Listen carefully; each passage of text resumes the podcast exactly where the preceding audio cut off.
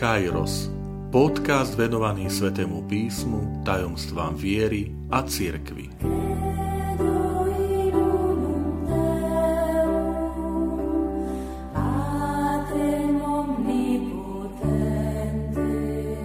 Osemdesiata časť Povolanie apoštolov podľa vzoru povolania starozákonných prorokov. Vitajte pri počúvaní tohto môjho podcastu. Volám sa František Trstenský, som katolický kňaz, farár v Kežmarku a prednášam sväté písmo na Teologickom inštitúte v Spišskom podhradí. Opis povolania má svoje pevné miesto v prorockej literatúre Starého zákona, ako aj v novozákonných textoch. Opis povolania nachádzame v knihách proroka Amosa, Jeremiáša či Ezechiela. V Novom zákone máme zachytené povolanie prvých Ježišových učeníkov alebo povolanie apoštola Pavla v skutkoch apoštolov. Myšlienkový svet, obrazy a vyjadrovacie prostriedky starozákonných textov – boli známe a blízke aj osobám a autorom Nového zákona. V textoch Nového zákona medzi najčastejšie citované tie starozákonné knihy patrí kniha proroka Izaiáša. Znova sa teda naplňa ten známy staroveký výrok, že Izaiáš je evanielistom starého zákona. Milí priatelia, v tejto časti chcem sa spolu s vami zamyslieť nad povolaním učeníkov v Lukášovom evaníliu v 5. kapitole, lebo nesie známky podobnosti e, s touto prorockou knihou proroka Izajáša, konkrétne s opisom povolania samotného proroka v 6. kapitole. 1. až 13. verš. Dokonca navrhnem akoby istú schému, ktorú aplikujem na obidve udalosti povolania. Tie podobnosti tej schémy sú nasledujúce. Prvý bod je zážitok pánovej veleby. Druhý, uznanie alebo vedomie vlastnej hriešnosti. Tretí je očistenie a na záver je to poslanie. Poďme sa teda pozrieť najskôr na povolanie proroka Izajaša v 6. kapitole. Ten text, 1. až 13. verš, znie takto. V roku, keď zomrel kráľ Oziáš, videl som pána sedieť na vysokom a vznešenom tróne. Lem jeho rúcha naplňal chrám nad ním stáli serafíni. Každý mal po šesť krídel. Dvoma krídlami si zakrývali tvár, dvoma si zakrývali nohy a dvoma lietali. A jeden druhému volal, Svetý, svetý, svetý je pán zástupov, celá zem je plná jeho slávy. Prahy dverí sa chveli od hlasu volajúceho a dom sa naplnil dymom.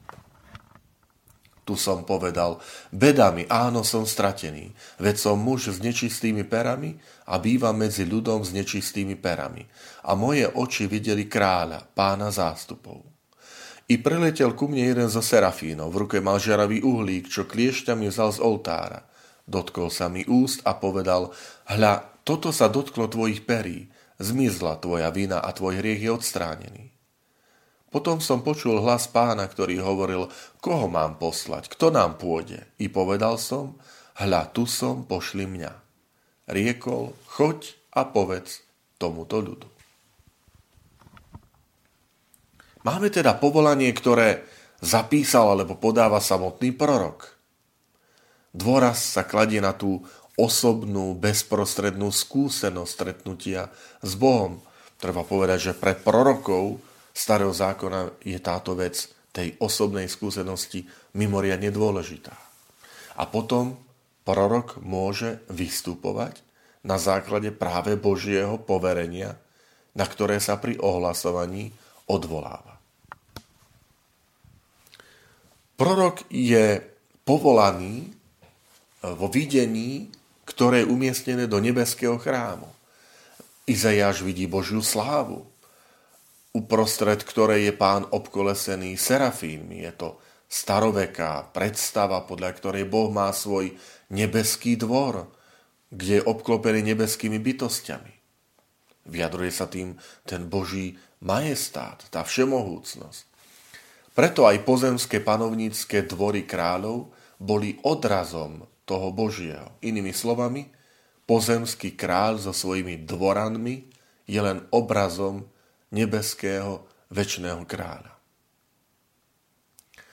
Preto tie úvodné verše slúžia na vyjadrenie Božej veľkosti. Je tam pánova sláva, prahy dvier sa trasú od hlasu volajúceho a celý priestor naplnený dymom pánovej slávy.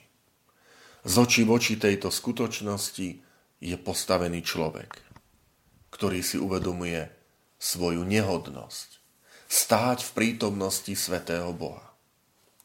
Čiže toto je ten krok, o ktorom som spomínal, že prvý je skúsenosť Božej veleby, druhý vedomie vlastnej hriešnosti.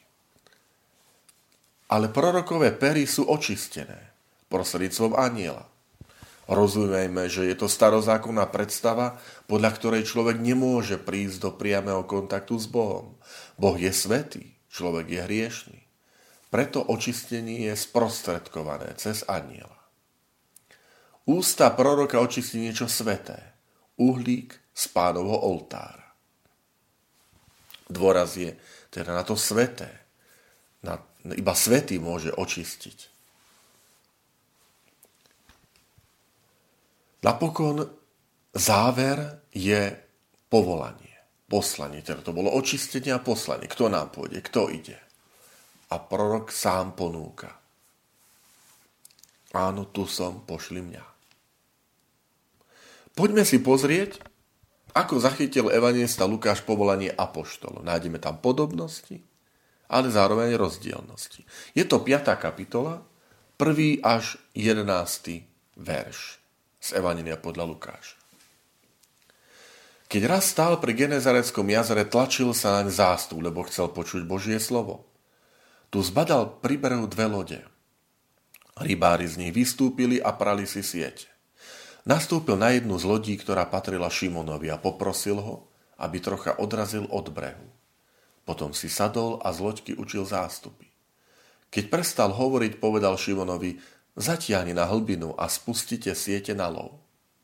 Šimon mu odpovedal, učiteľe, celú noc sme sa namáhali a nič sme nechytili, ale na tvoje slovo spustím siete. Len čo to urobili, chytili také množstvo rýb, až sa im siete trhali. Preto dali znamenie spoločníkom, čo boli na druhej lodi, aby im prišli pomôcť. Oni prišli a obidve loďky naplnili tak, že sa potápali. Keď to videl Šimon Peter, padol Ježišovi k nohám a povedal, pane, odíď odo mňa, lebo som človek hriešný. Hrôza sa točí zmocnila jeho i všetkých, čo boli s ním nad úlovkom rýb, ktoré chytili. Takisto aj Zebedojových synov Jakuba a Jána, ktorí boli Šimonovými spoločníkmi. Tu Ježiš povedal Šimonovi, neboj sa, odteraz budeš loviť už ľudí. A keď pritiahli lode k brehu, opustili všetko a išli za ním. Milí priatelia, tak vidíte, že povolanie Petra ostatných apoštolov sa odohráva za odlišných okolností ten priestor v prvom rade odlišný. Nie je to videnie, nie je to nebeský chrám, ale to povolanie je pri mori, v práci. Ježiš stojí na brehu Genezareckého jazera a učí zástupy.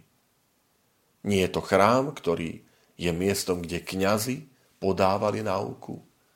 Nie je to ani synagóga, v ktorej sa každú sobotu čítala a vysvetľovala Tóra, pánov zákon ale všimnime si, že na ktorých miestach pán povoláva apoštolov.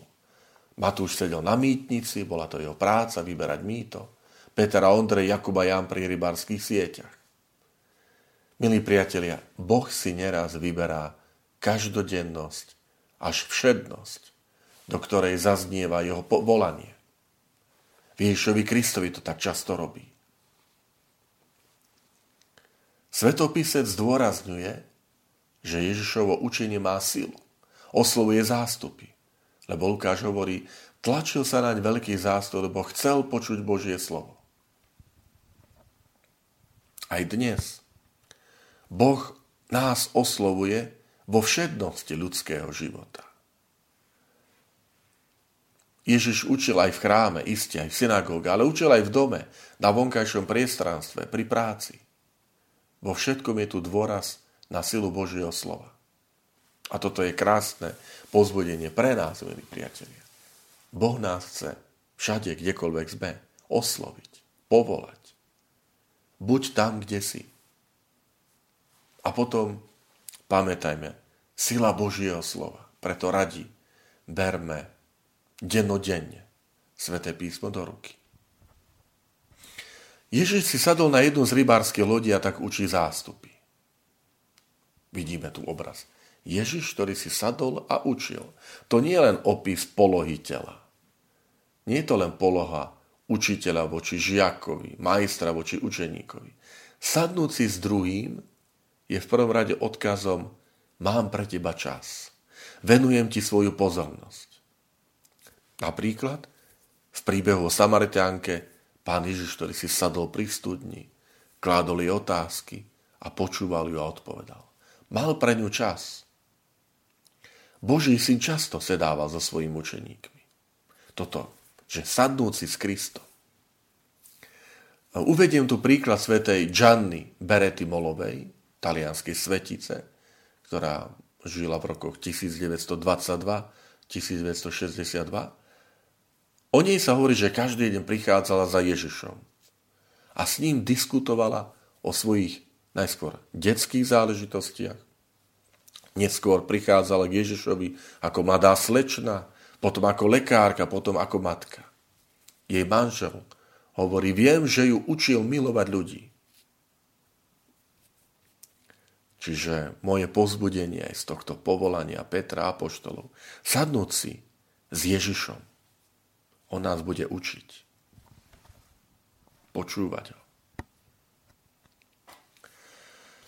Keď píše evangelista Lukáš tento text, tento príbeh povolania, píše ho v čase, keď už Ježiš nebol viditeľne so svojou církvou, so svojimi učeníkmi. Už to boli tí, ktorí sa namáhali pri ohlasovaní evanielia.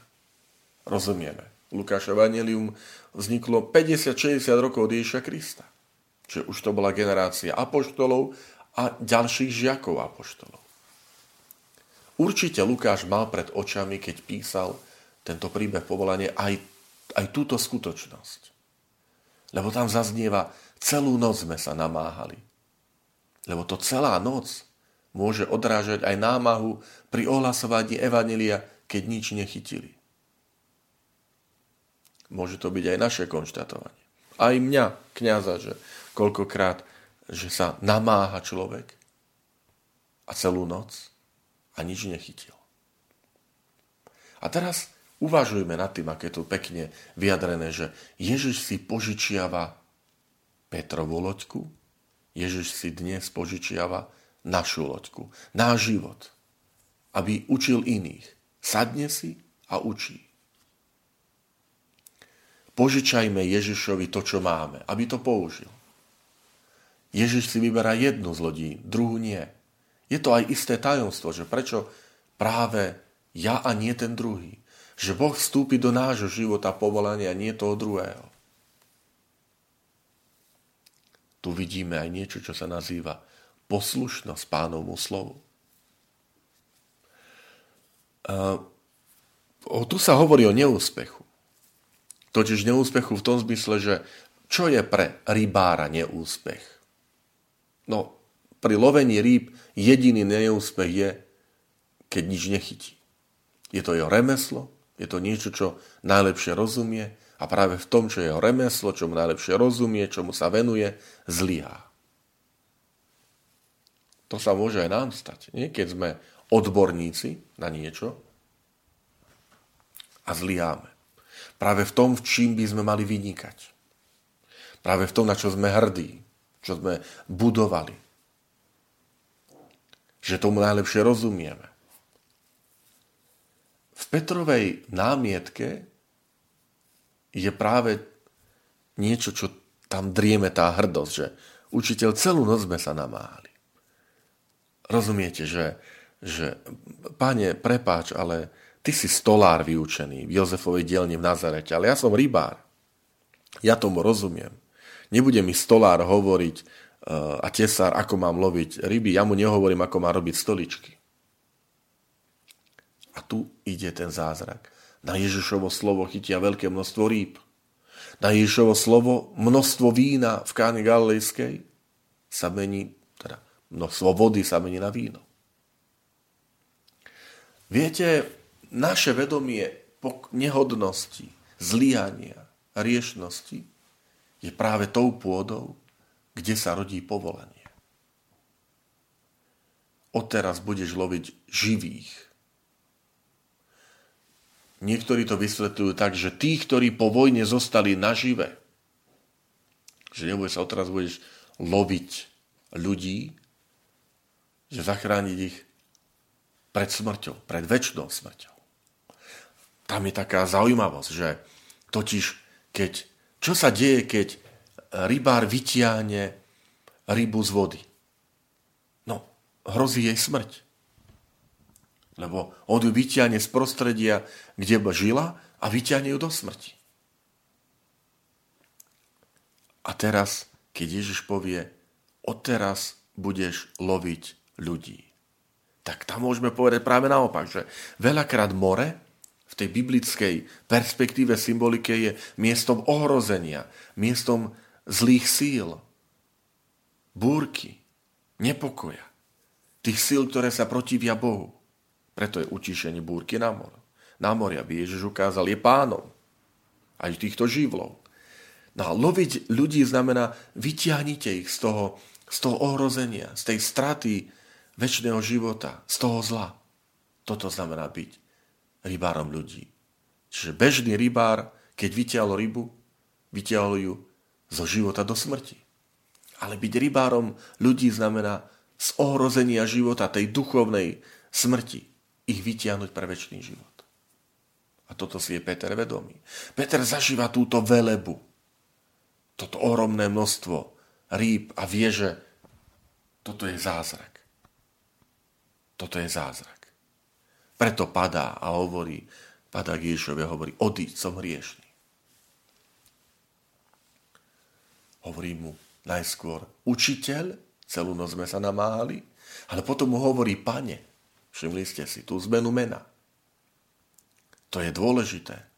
Lebo to oslovenie pane je až liturgické. Pane, Kyrios, Kyrie, Kyrie Lejso, poznáte to z liturgie. Pane, zmiluj sa. A tu je práve aj tá konverzia, alebo tá, tá zmena, ktorú si Peter uvedomí, že tu nemám len obyčajného e, učiteľa, o ktorom už veľakrát počul, že je z Nazareta a príde a učí ľudí. Ale on hovorí, tu je niekto, kto koná v Božom mene, lebo oslovenie pán v tom prostredí znamenalo oslovenie pre samotného Boha. Teraz vidia plnú sieť a naplňa ich strach lebo vidia znamenie nesmiernej Božej dobroty. Boh s nám dáva viac, než si zaslújeme a žiadame. Aj tu. Oni sa celú noc namáli nie preto, aby mali loďky plné, aby sa ich potápali, a aspoň niečo, aby mali. Ale Boh im dáva plné. Plné požehnanie. A záver, keď povie, neboj sa, teraz budeš loviť ľudí, to povolanie, opustili všetko a išli za ním. Oni zažili nielen tú silu Ježišovo slova, keď učil zo, z loďky zástupy, ale oni zažili silu Ježišovo slova na vlastnej koži. Lebo ak sa zástup tlačil na Ježiša, alebo chcel počuť Božie slovo, tak teraz na to Božie slovo, na Ježišovo slovo, Peter spúšťa sieť a chytí množstvo rýb a potom na Ježišovo slovo zažíva očistenie a povolenie, takže ide za ním. Čo to znamená? Tieto biblické texty, tak starozákonný Izaiáš, ako aj novozákonný povolanie Petra a Apoštolov, že nám ukazujú, že vždy pri povolanie je to niečo, čo sa iba ľudskými schopnosťami nedá predvídať. Čo človek nemôže si dať naplánovať ako do diára, že takto a takto sa to uskutoční a takto a takto to prebehne. Boh je neohraničiteľný. Oslovuje v chráme, ale aj pri práci. Boh je vždy jedinečný. A tak aj pristupuje k človeku. Aj ku nám. To, to vedomie tej, tej niekedy hriešnosti a, a slabosti pre nás môže byť zahambením, ale pre Pána Boha, keď mu to odovzdáme, tak je nádhernou príležitosťou pre povolanie, že tam sa rodí to povolanie. Na to pamätajme aj v našom živote.